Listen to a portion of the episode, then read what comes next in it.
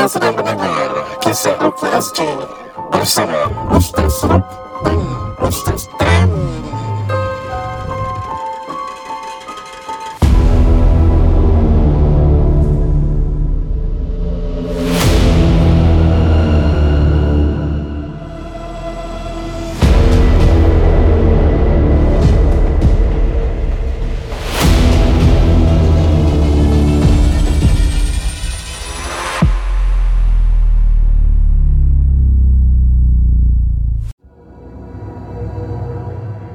Assalamualaikum warahmatullahi wabarakatuh. Bersama saya Rudnuddin Zainur. Dalam rancangan Kisah Kisah Rukia SG SG. Episod kali ini ialah Astral Projection. Um, Kita straight to the point. Ada seorang pendengar Dia share dengan kita Tentang pengalaman beliau eh, ter- Pernah mengamalkan Astral Projection Dan itu perkara yang mengerikan sangat-sangat. So dia kongsi kisah Kita akan ceritakan kisah dia Dan kita akan bincang Apakah hukum astral projection. Dan ada kongsi kisah per- lagi satu yang kedua iaitu uh, mengenai team paranormal. Again kita tak ada any beef with any paranormal teams. Yeah. let's agree to disagree. Some practices yang kita mungkin tak berapa setuju but that does not mean kita attack you team paranormal. Ya you nak buat is at your own uh, kata orang tu Risk. as your, at your own risk and some amalan yang kita boleh kupas sama boleh tak boleh. But if you guys team paranormal nampak kita kat luar don't worry kita bukan musuh. Again this is just uh, sharing of uh, pandangan. Then uh, let's agree to disagree but we are still friends no problem. And kita doakan tim paranormal tu Semoga Allah tak uji kalian lah. Because uh, the things that you are doing Is memang betul-betul mencari dorang. So kalau kita doakan you tak kena. Takut kalau you kena You can be quite rabak lah. Yeah. eh, InsyaAllah Semoga Allah menjaga you lah. InsyaAllah let's begin with kiriman daripada seorang uh, pendengar Kia Razi mengenai astral projection. Let's go. Assalamualaikum Ustaz Kia RSG Hope to keep me uh, Orang kata Confidential. Okay Maksudnya tak boleh bagi tahulah. I would like to ask Ustaz-Ustaz About pandangan astral projection. I got to know this term From my husband's friend So I went through this a few times And it really scares me. Engkau The feeling is like Not being able to wake up. And Ya Allah I'm not sure If it's scientifically related Or if it's spiritually related. I call it Like the conjuring. Juring eh? Uh, con- Conjuring. yeah. Throughout my life I've seen And going through so many things That I got to do That has got to do with sihir That someone sent to me um, And other witness lah eh? And I'm trying to be And stay positive But I would like to know Both sides of your answers. Okay So kita akan cakap Pasal astral projection Tapi kita akan cerita dulu. Okay. Salam Ustaz I do not do it on purpose Nor I can control it either. It is very scary. The first time that it happens Few months ago. I was sleeping in the afternoon And I woke up To see my own body And And the lives around the, And the life surroundings Apa ni? around me. And the And the life life around, surroundings around me. Maknanya dia bangun Hmm, dia nampak badan dia dan dia nampak orang sekeliling dia semua lah Okay. Hmm. Meaning I can see and hear everything But I'm not awake in real life. I tried to scream. I tried to kick around But to no avail. And then my husband came in. Saya nampak dia Ustaz And dia cuba kejutkan saya He said that I was humming in my sleep It's like I'm shouting and asking for help on the other side Tetapi dalam dunia yang sebenar ni Saya cuma humming Trying to ask for help Macam mana Ruk eh bunyi humming tu agak Tolong Tolong Hmm, gitu lah Oh gitu lah macam Cried and told him what happened Okay? Since then it happens again for few times. The same thing. Whenever I scream like in the other world In the real world I'm humming.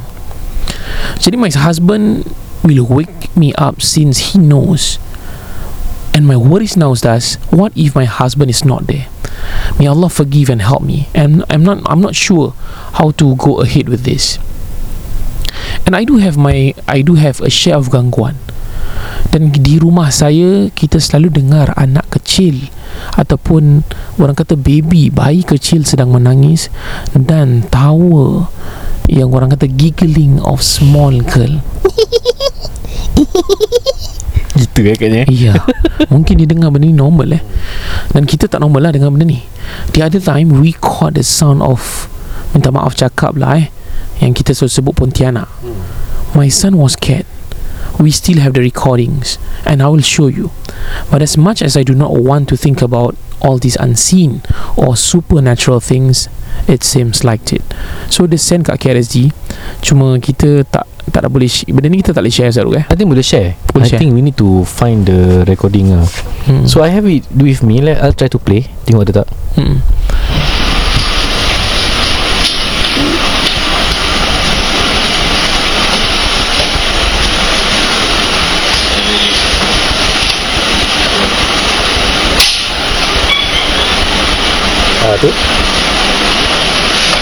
Ada ketakutan. My son freaked out. So ada that bunyi uh, you, you, Nak play lagi tak?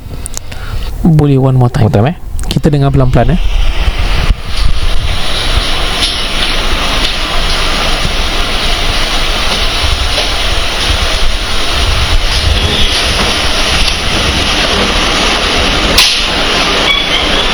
Ah deh Dengar macam suara kecil eh macam shrieking Mengilai ya ya ya Okay, Okay, continue. so um, just in short lah, I ada cakap uh, benda-benda yang berlaku ni um, Macam never ending gitu eh never ending and sometimes people won't understand. My good friends, they are close to me and they have seen it. I mean, diorang for pernah nampak lah. lah apa yang saya Hmm. lalui and they are alive and got to witness things. Manusia kalau dengki ke apa, maybe orang kata this is the cause lah Ustaz. Wallahu alam. Okay Ini apa yang saya lalui. Okay Okay, I think um, okay. So in short, eh, astral projection ni kita ada baca-baca sikit lah. hmm. Kalau astral projection as a whole Hmm. yang kita tahu dia mungkin boleh jadi haram kalau you belajar dengan cara yang tidak benar. Tapi dalam Islam so far kita tak pernah dengar macam ada ilmu ni cuma kalau dalam rawatan biasa orang minta unit number minta address dia boleh tahu apa kat rumah you. Ya. Dia boleh tahu exactly keadaan dalam rumah you. Ataupun dia boleh predict-predict you gini, you gitu, you gini. And semua betul. Itu mungkin astral projection yang kita tahulah. Tapi yang sebenarnya diterangkan eh, astral projection ni macam seolah-olah you keluar daripada body you. Menembusi ruang waktu dan masa.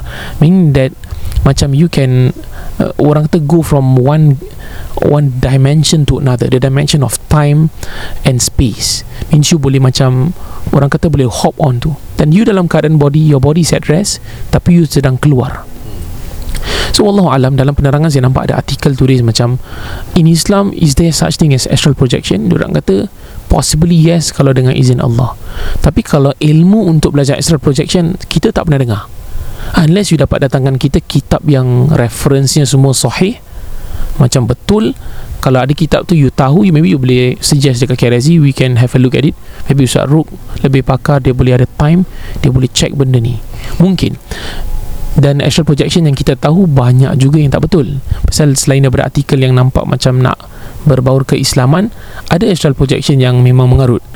Ah, terus terang saya cakap. Dan cuma kita tak berani cakap lah cuma if you were to ask kita saya Ustaz Ruk we would say it's a no go jangan buat benda-benda ni.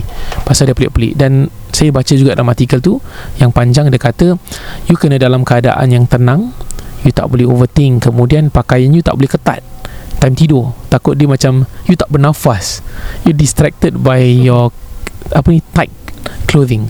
So astral projection tu bila you nak keluar nak pergi tempat lain dimensi lain to understand things benda-benda yang um, beyond our imagination you kena dalam keadaan yang very relaxed and composed. Dan kalau yang diorang kata islami diorang infuse dengan ayat Al-Quran. Wallahu alam cuma kalau you nak try relate dengan the word kasyaf ataupun basirah orang boleh tahu isi hati orang matanya boleh nampak lain wallahu alam. Tapi nampaknya astral projection ni lebih kepada ke arah yang lebih weird sikit lah. Kalau benar ada mungkin mungkin sahaja uh, cerita-cerita kisah-kisah para nabi kita cakap pasal benda-benda ni. Uh, tapi kalau nabi kita panggil mu'ajizat lah. Kita tak panggil astral projection. Uh, jadi kalau orang-orang biasa macam kita tiba-tiba ada astral projection wallahu alam dan for me lebih seram kerana bila apa dia ceritakan kalau you nampak badan you terbaring tapi you dah keluar itu seolah-olah keadaan kematian tau. Ah tu yang kita risau. Na'udzubillah lah kalau kita mati kita nampak orang nangis di sekeliling kita dan sebagainya dan kita tahu bahawa, itu yang terakhir kita dah tiada pintu taubat. Ah itu bila malakul maut dah cabut dah dah rentap nyawa kita. Dan I hope I hope lah benda ni tak benar tapi you dah experience it. Dan bila Allah selamatkan you maka Alhamdulillah. May Allah bless you and your family. And this thing is very weird and awkward. And this is very odd. Dalam KRZ this is our first astral projection story that we got. So para pendengar KRZ yang beriman this is your first hand experience dengar from kisah Rukia Aziz family punya cerita. Yeah This is my take on astral projection eh. Uh, I did some reading about astral projection daripada hukum dan some perukiah syar'i mengatakan ini adalah haram. Now how it works eh, kita boleh sangka it's our soul keluar but actually apa yang you lihat adalah pemandangan jin itu yang dipandangkan terhadap you. Faham? Bermakna yang keluar diri you tu bukan diri you tapi apa yang jin itu me- melihat dan you nampak apa yang jin tu sedang melihat lah. Ber, ber, faham tak? Hmm. Dan contoh eh Kadang-kadang orang terkena rasuk Dia akan nampak Keadaan seperti penglihatan jin tersebut. Contoh saya pernah ada kes Dan juga pernah-pernah baca kitab-kitab Ruqyah yang terdahulu. Yeah Bila orang ni Bila orang kena rasuk Dia jam tau. Dan bila dia nampak tu pe- seperti pemandangan jin itu Allah Ta'ala Allah Ta'ala alam. Hmm. Tapi tempat di sebuah tempat yang purba For example. Atau melihat sesuatu item bukul sihir Yang terpancar di matanya Okay? That is my take on astral projection Because uh, Ingat Kelebihan-kelebihan mystical Jikalau dipelajari Itu bukan satu benda Yang dinamakan sebagai kelebihan. Mm-hmm. Eh? Saya kasih example. Yeah Ros, uh, Umar Ibn Al-Khattab pernah ada kelebihan Whereby tengah beri khutbah Dia nampak Dia sedang dalam keadaan perang betul? Hmm, apa yang Dan dia cakap Eh jangan macam itu. Pum Bila uh, para para sahabat lihat yeah Dan tegur dia Apa yang kau buat?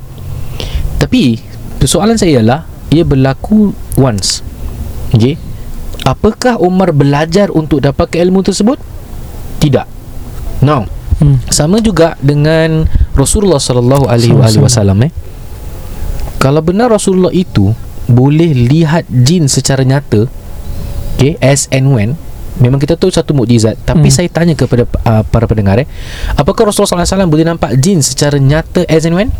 Tidak Pada waktu yang hanya diizinkan Allah SWT Kalau tidak Kenapa Tengah solat subuh tu Allah mewahyukan kepada dia Bismillahirrahmanirrahim Kul uhaya ilayya anna ustama'a minal jin Allah yang beritahu Rasulullah Kat belakang kau tu ada serombongan jin Diorang sedang mendengar ke Al-Quran Hmm. dan dia bilang faqalu inna sami'na qur'anan ajaba dan mereka berkata kami dengar Quran yang ajaib.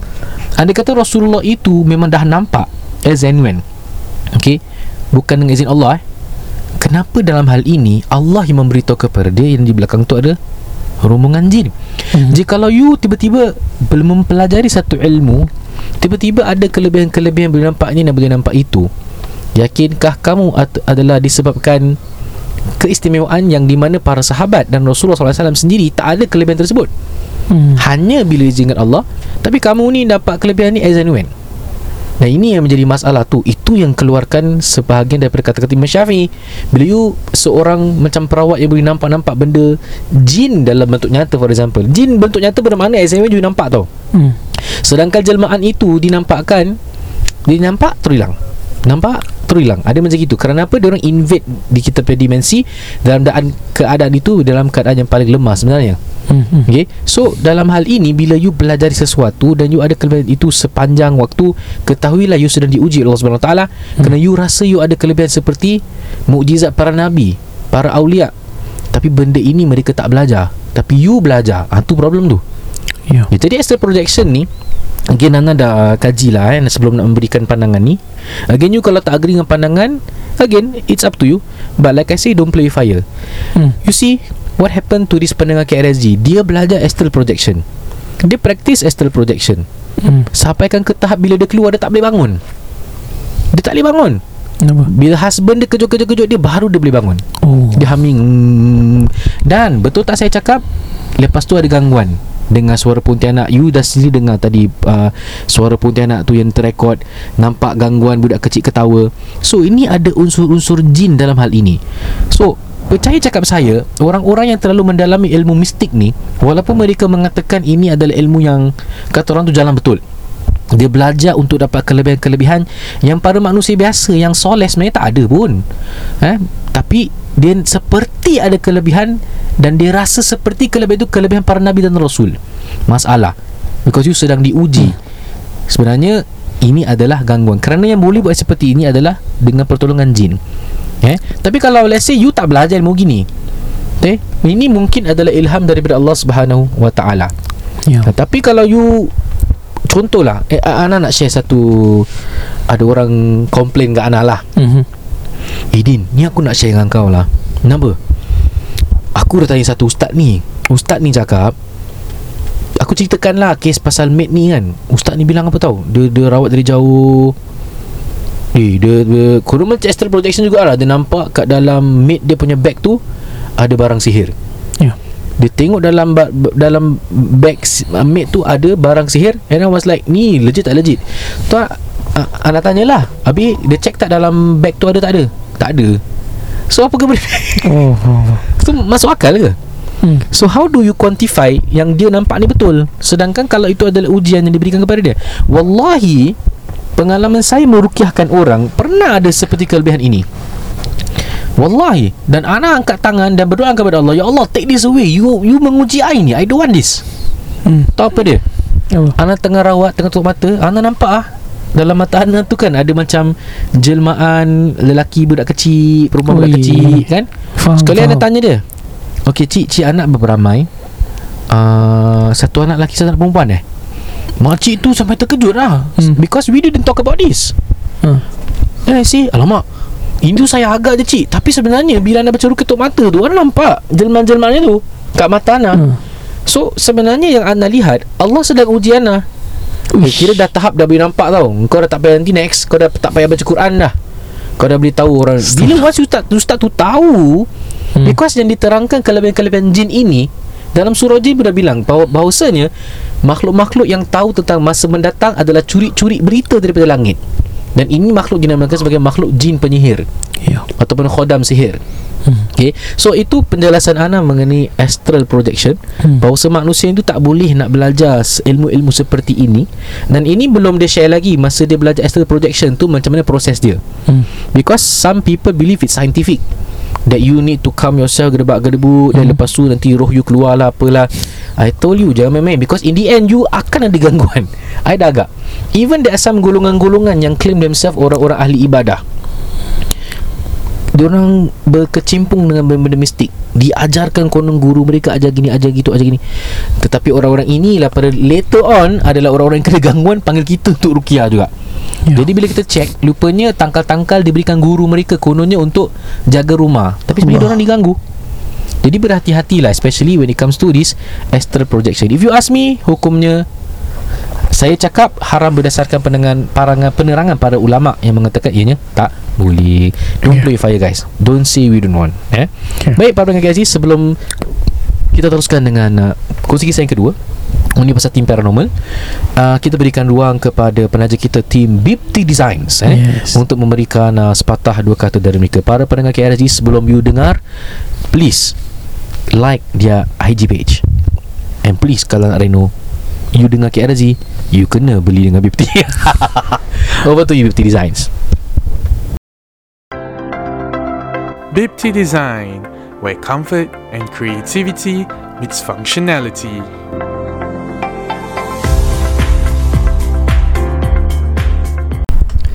Assalamualaikum warahmatullahi wabarakatuh Terutama kali kami ingin mengucapkan terima kasih kepada Ustaz Tam dengan Ustaz Suruk Kerana memberi kami peluang untuk menaja podcast KRSG Okay, so kami dari Bipti Design. Itu dah salah podcast tu. Ha. So, first and foremost uh, Today kita nak uh, discuss about apa? The common question that kita selalu receive lah dekat kita punya social media. So that will be the case lah. So uh, Alfian. Hello semua. Assalamualaikum. Uh, Saya Ahmad Ridwan. Aidil dan saya Reza. Okay so simple lagi ni lah.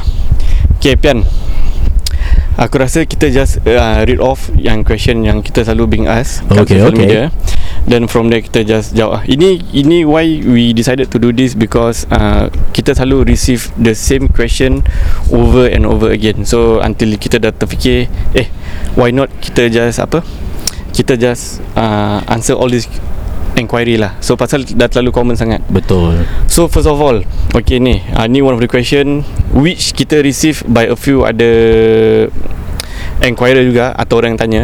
So First one Hi BIPT Design. Saya nak enquire sikit boleh? If let's say Kalau saya dah agree With korang punya quotation And nak proceed with it Can korang make any changes Kalau saya nak tukar benda last minute Okay. I didn't. I will I will answer that first. Okay. Uh, basically memang boleh, no problem. Okay. Uh, because uh, uh, all your additional works it will be under uh, variation lah.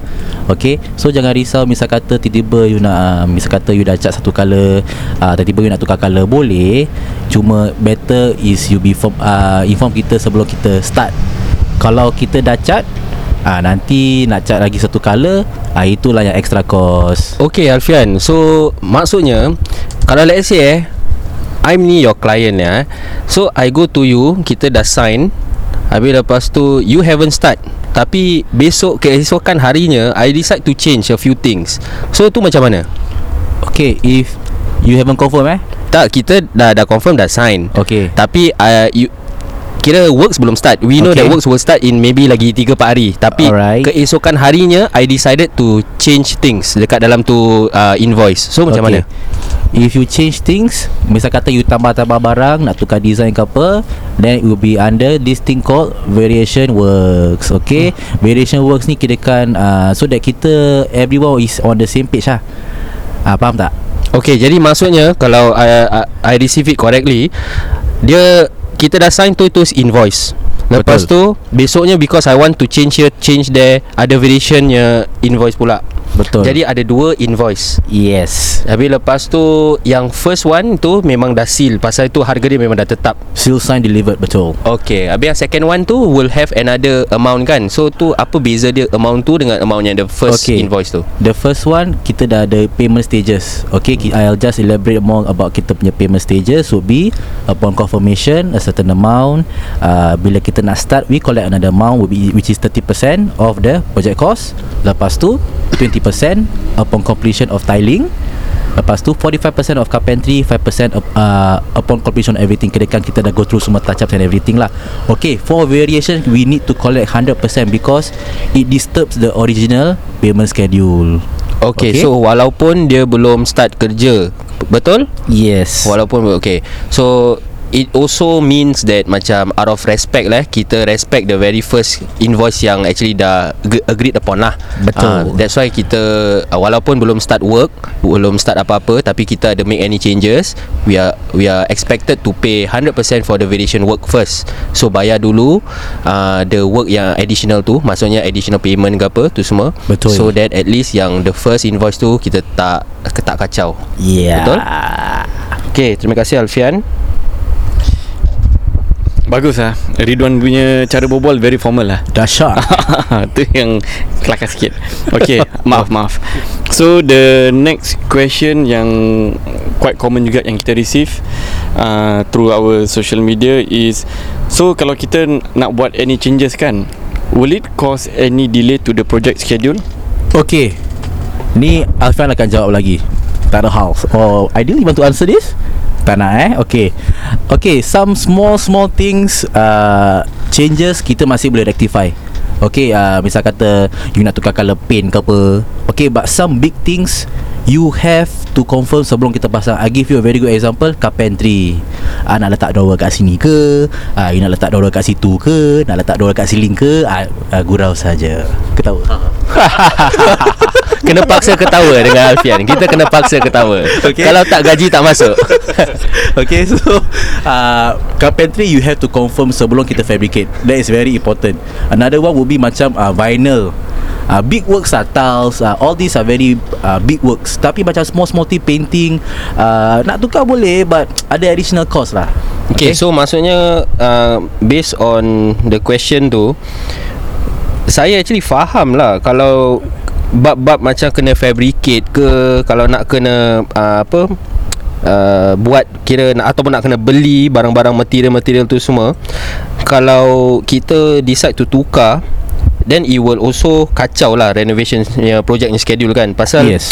uh, bab-bab macam nak fabricate nak buat tu semua daripada scratch kan dah dah janji sebegini tapi kita decide to tukar then of course itu semua satunya cost kedua is uh, makan masa lah time lah time Yes, affected pasal nak delay. kena buat baru tapi kalau Hmm. bab macam nak beli tiles pula eh Hmm. uh, Yelah memang dengar macam tak ada beza kan uh, Setakat pilih choose tiles apa Tapi sebenarnya dah, dah, dah, dah, dah beli.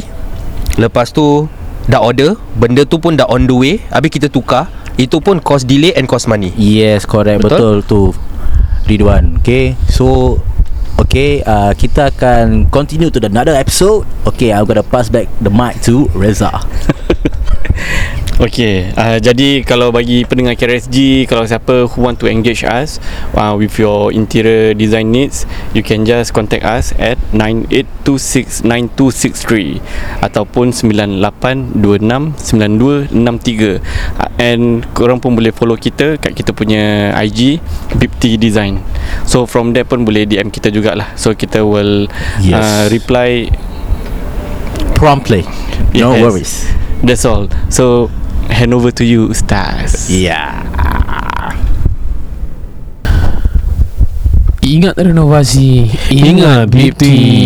Okay. So ada orang tanya kita uh, That time kalau Drum your voice tak clear Apa BIPT BIPT BIPT B-I-B-T-Y BIPT dot design. Hmm. uh, Please follow their IG Support. Uh, Kalau let's say nak buat reno With a good price Service yang baik You boleh berbual dengan orang They can follow through Through your renovations. You might want to engage BIPT dot design.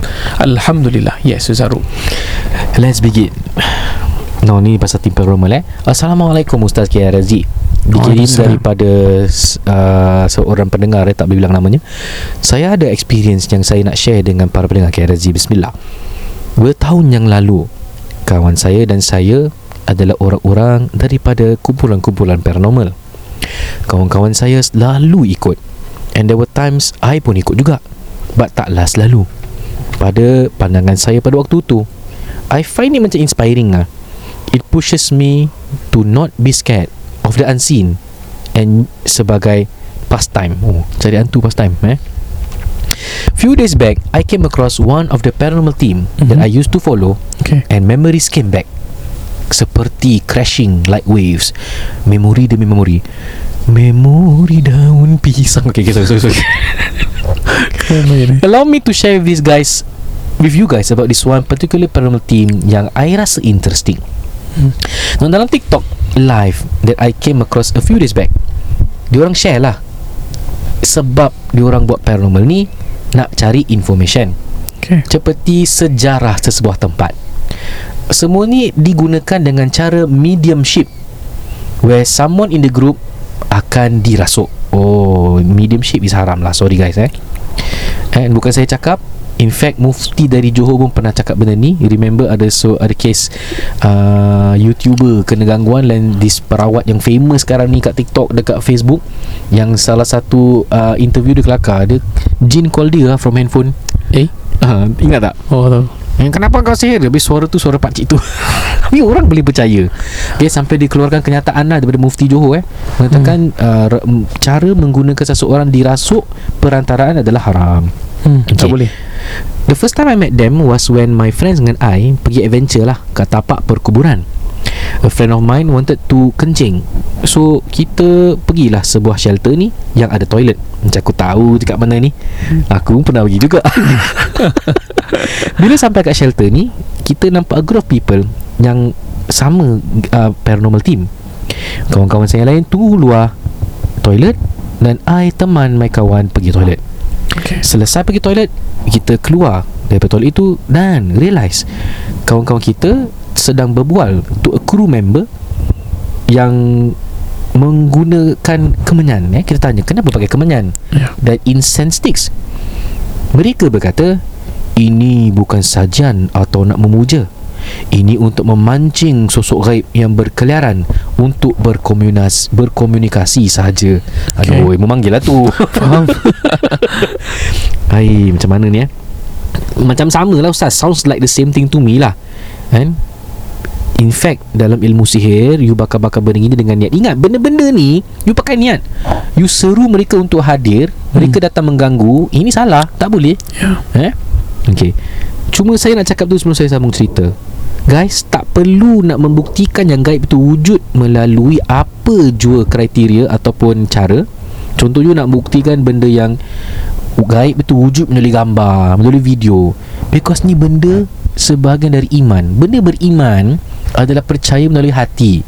Ya. Pembuktiannya adalah melalui Apa yang kita lihat di alam sekitar kita. Hatta dengan mempercayai kewujudan jin Melalui rasukan dalam ruqyah Itu sudah cukup. Ha, Kalau ternampak-nampak tu Ni jelmaan mereka lah. Itu sebab kena balik kepada ah, agama eh? So we decided to stay As we find our adventure Waste time lah Jadi tengok orang lagi best. So kita duduklah jauh sikit kan Daripada paranormal team yang lagi satu tu. When tiba-tiba Ustaz Salah satu Kru Memberi salam kepada alam gaib Assalamualaikum Ya ahlal gaib Serius lah Contohlah agaknya. After much research I finally found The salam yang mereka gunakan. Dia cakap gini tau Allah Aku dah agak Kau tengok eh Kau tengok eh. Kau, Saya bacakan kepada awak eh. Ini yang dia baca. Assalamualaikum. Ya waalaikumsalam. Ha? Eh? Okay Hantar mesti terkejut Ya khodamul khodam. You guys tahu tak khodam tu apa? Jin penyihir. You panggil jin penyihir. Ya khodamur ruh. Wahai khodam segala ruh. Ruh di sini Guys kita dah baca kitab Apa sihir. Ruh kat sini adalah ruh jahat. Bukan ruh orang meninggal tau. Tapi Jin-jin penyihir. Ya khodamul ghaib. Wahai khodam yang ghaib. Ya khodamul jasad. Wahai khodam jasad. Tetap khodam Tetap haram. S- Sir That Sifat hadir. Oh dia suruh uh, Hadir dalam bentuk uh, Ni lah Penjelmaan lah. Okay After which they wait out Until someone yang ada Tanda-tanda seperti dia rasuk. Hmm. If ada They will gather around the person and read Baqarah. Apa lagu orang ni? Ramai-ramai. Ayat 148 to the person Okay. Yang ada experience symptom Hantar boleh cari. Ayat pap- 148 tu surah apa? Ayat apa? Ya boleh. Now bila Surah rasukan 148 eh Al-Baqarah 148 Oh okay ha, Kira 2 dash 148 lah. Hmm. Once the possession happen They will start to communicate with the entity. Bermakna Apa korang dah buat ni? Korang seru jin Lepas tu korang sudah rasuk orang tu Lepas tu korang berbual. Ingat dalam ilmu ruqyah Apa jin berbual pun Kau tak payah nak kira Tak payah percaya pun. But just korang for the thrill of it. Hati-hati Hati-hati. Takut buat macam gini Memang benda yang berdosa. Hmm. Dan kita ruqyah Kita bukan sengaja nak menampakkan jin dalam ruqyah pun. Kita nak merawat orang terkena gangguan. Tapi korang sengaja. So hati-hati. Now next. So that was how we got to know about this paranormal team. We then exchange contact and ikut orang On the different occasion Adalah rasukan And the entity The gil-gila ustaz. Ya. Dan sombong That the leader of the team Doa kepada Allah Untuk turunkan batu Yang seberat-beratnya Kepada jin tersebut Dan mengatakan kun fayakun. I skeptical lah That doa akan dimakbulkan But it actually did lah ustaz. Jadi entity yang merasuk tu Look it was squished and pinned on the floor Not being able to move at all. Okay. Ustaz dah jumpa ayat tu? Dah Okey, sebelum kita sambung, ustaz silakan baca ayat tu. Baca ya. Ini ayat 148 kan. Eh. Ha, 148. Allahu Akbar. ولكل وجهة هو موليها فاستبقوا الخيرات أينما تكونوا يأتي بكم الله جميعا إن الله على كل شيء قدير Sadaqallahu azim Apakah maksudnya? Okay, ini in English eh. Everyone turns to their own direction of prayer. So compete with one another in doing good. Wherever you are, Allah will bring you all together for judgment. Surely, Allah is the most capable of everything. So fastabiqul khairat ni di antaranya yang kita sebut berlumba-lumbalah buat kebaikan. Fastabiqul khairat. Now ada sebagai ilmu peruqyah Menggunakan ayat ini Jikalau adanya rasukan Mereka bacakan Supaya Allah buka dan tunjukkan Ke mana getaran-getaran badan Menunjukkan kehadiran jin So bila dah jadi kerasukan Pandai pula orang ilmu ilmu ruqyah dalam hal ni Untuk menunjukkan. First apa? Iya. Aina matakunu Di mana mereka berada Yakti bikumullahu jami'an. Jami'an. Ditunjukkan kepada Allah secara uh, beramai-ramai. Okay So dia dah ada Dia gunakan rukyah Tapi untuk niat yang tak betul lah eh? Betul. Okay Again para paranormal team You dengar. You jangan anti kita eh? Hmm, kita kawan No worries. Ada paranormal team dengar kita orang juga? Ada I got to know, I Ada Dengar. Uh, Tapi thank, thank you guys Masya Allah. Ah, Masya Allah Thank you for the support.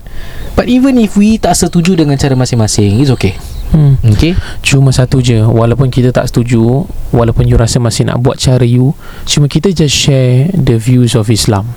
Means kalau Islam Rasulullah SAW ajar macam ni Kalau boleh kita adhere Maksudnya kita ikutlah Landasan tu. Kalau you keluar You go out of the track Kemudian saya takut you tak patah balik. Tak patah balik tak apa Boleh taubat. Kalau you salah jalan Kemudian Allah uji you kat jalan tu Contoh kita pernah saya pernah rawat orang bekas paranormal. Dia punya kerasukan auzubillah terus terang punya cakap. Kita cakap ah, buka kita open punya. Ah, Nama benar juga ya. ah, kalau you rasa you nak ambil jalan tu for views and for content saya doa Allah jaga you Biasa benda ni You masuk alam dia. Contoh Contoh eh Kita cakap open. Pada mana KDC yang beriman. Contoh you tahu Let's say this There's a group of gang. Contohlah mafia ke Yakuza Contoh eh. Kau kacau dia Kau kacau Yakuza Kau kena standby Betul tak? Dia akan datang kat kau. Yalah. Sama you kacau mafia Mafia akan datang kat kau. Kadang bukan you yang dia attack Family tu. Family. Sama Jin ni Kalau kau salah j- j- Kacau gang dia Na'uzubillah lah Ifrit ke apa. Member oh. kerja you balik. Ifrit eh? You, you boleh angkat kalau you boleh angkat silakan. Na'uzubillah Kalau saya Ustaz Ruk pun Kita doa Allah jaga kita. Kita pun tak cakap kita full proof. Cuma satu Kalau na'udzubillah Kalau dia attack Kemudian you pula tak, tak ada amalan. Tak ada fikir harian Tak ada selawat Tak ada solat. You tak solat. Bila you kena You kena pukal-pukal lah. Means you kena semua.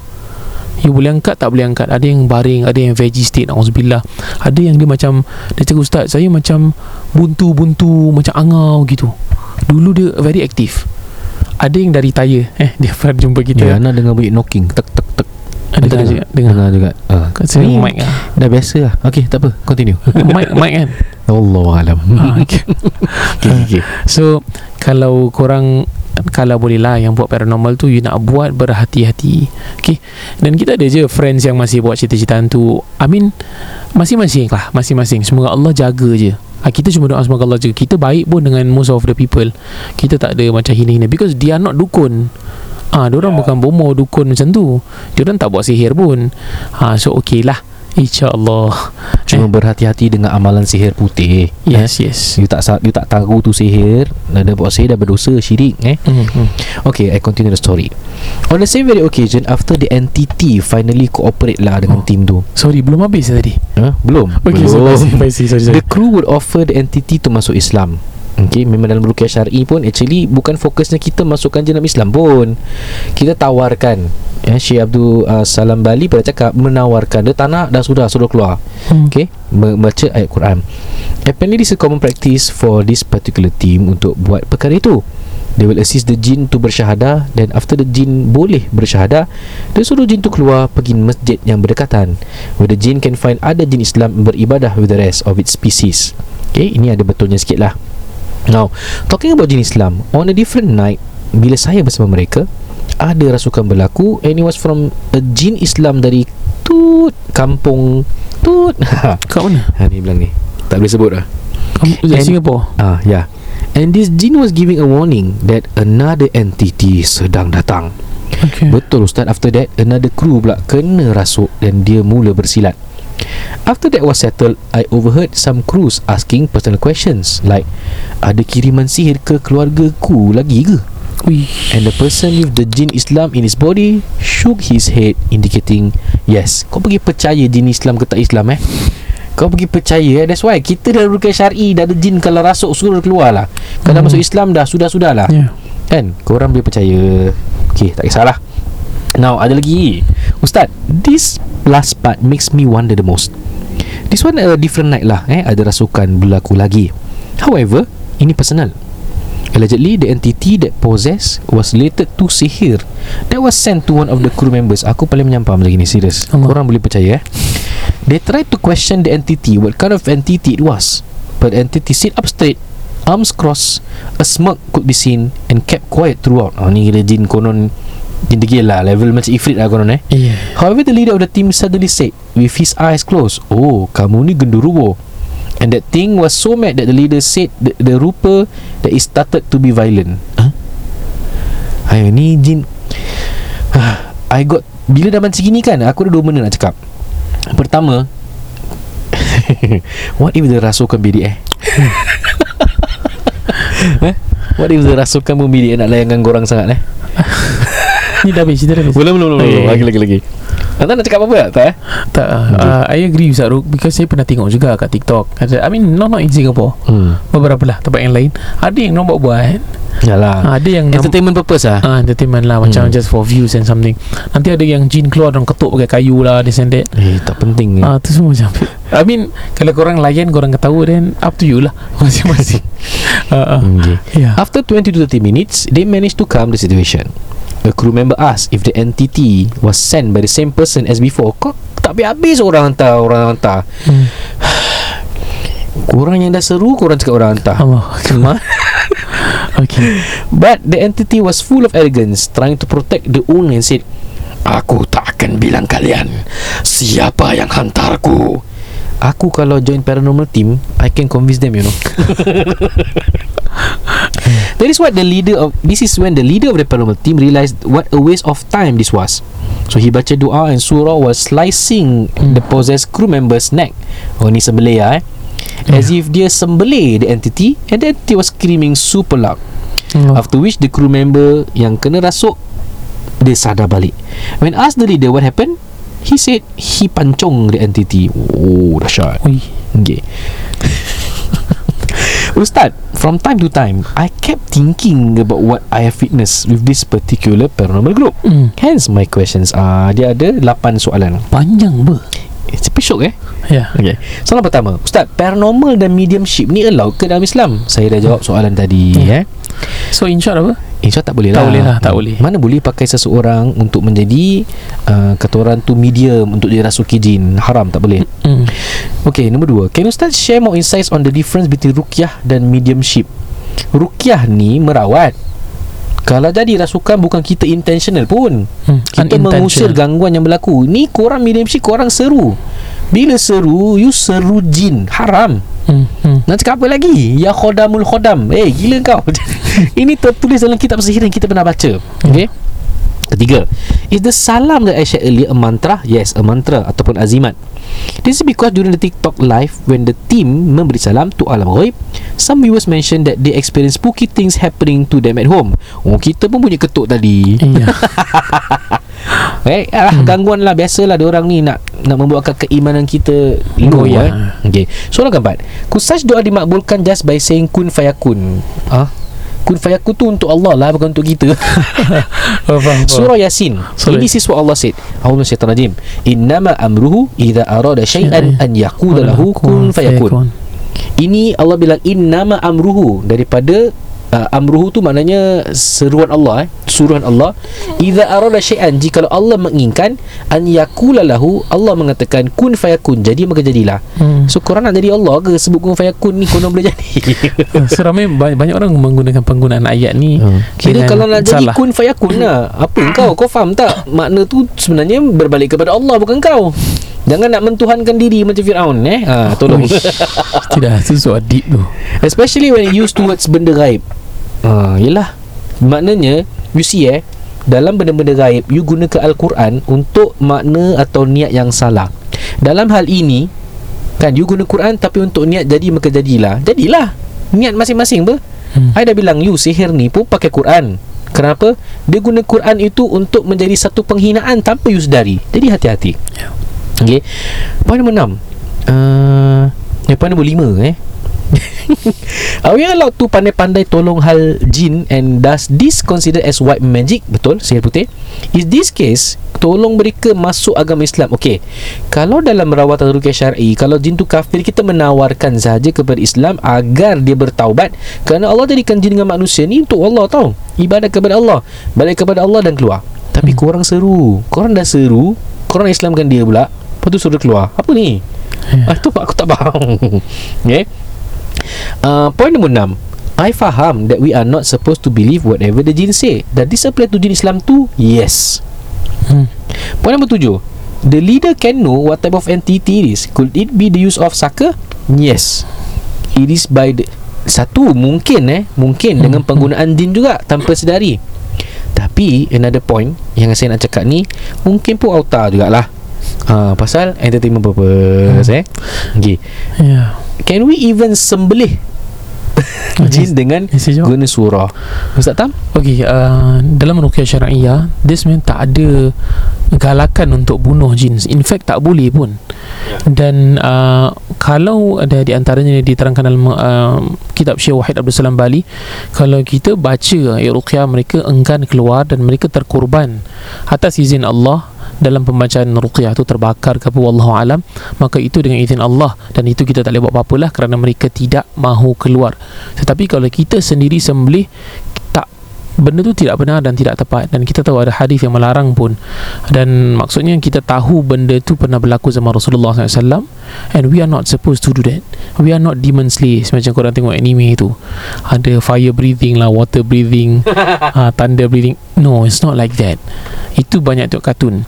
Dan kalau I'm not sure saya pernah nampak ramai orang buat cara penyembelihan.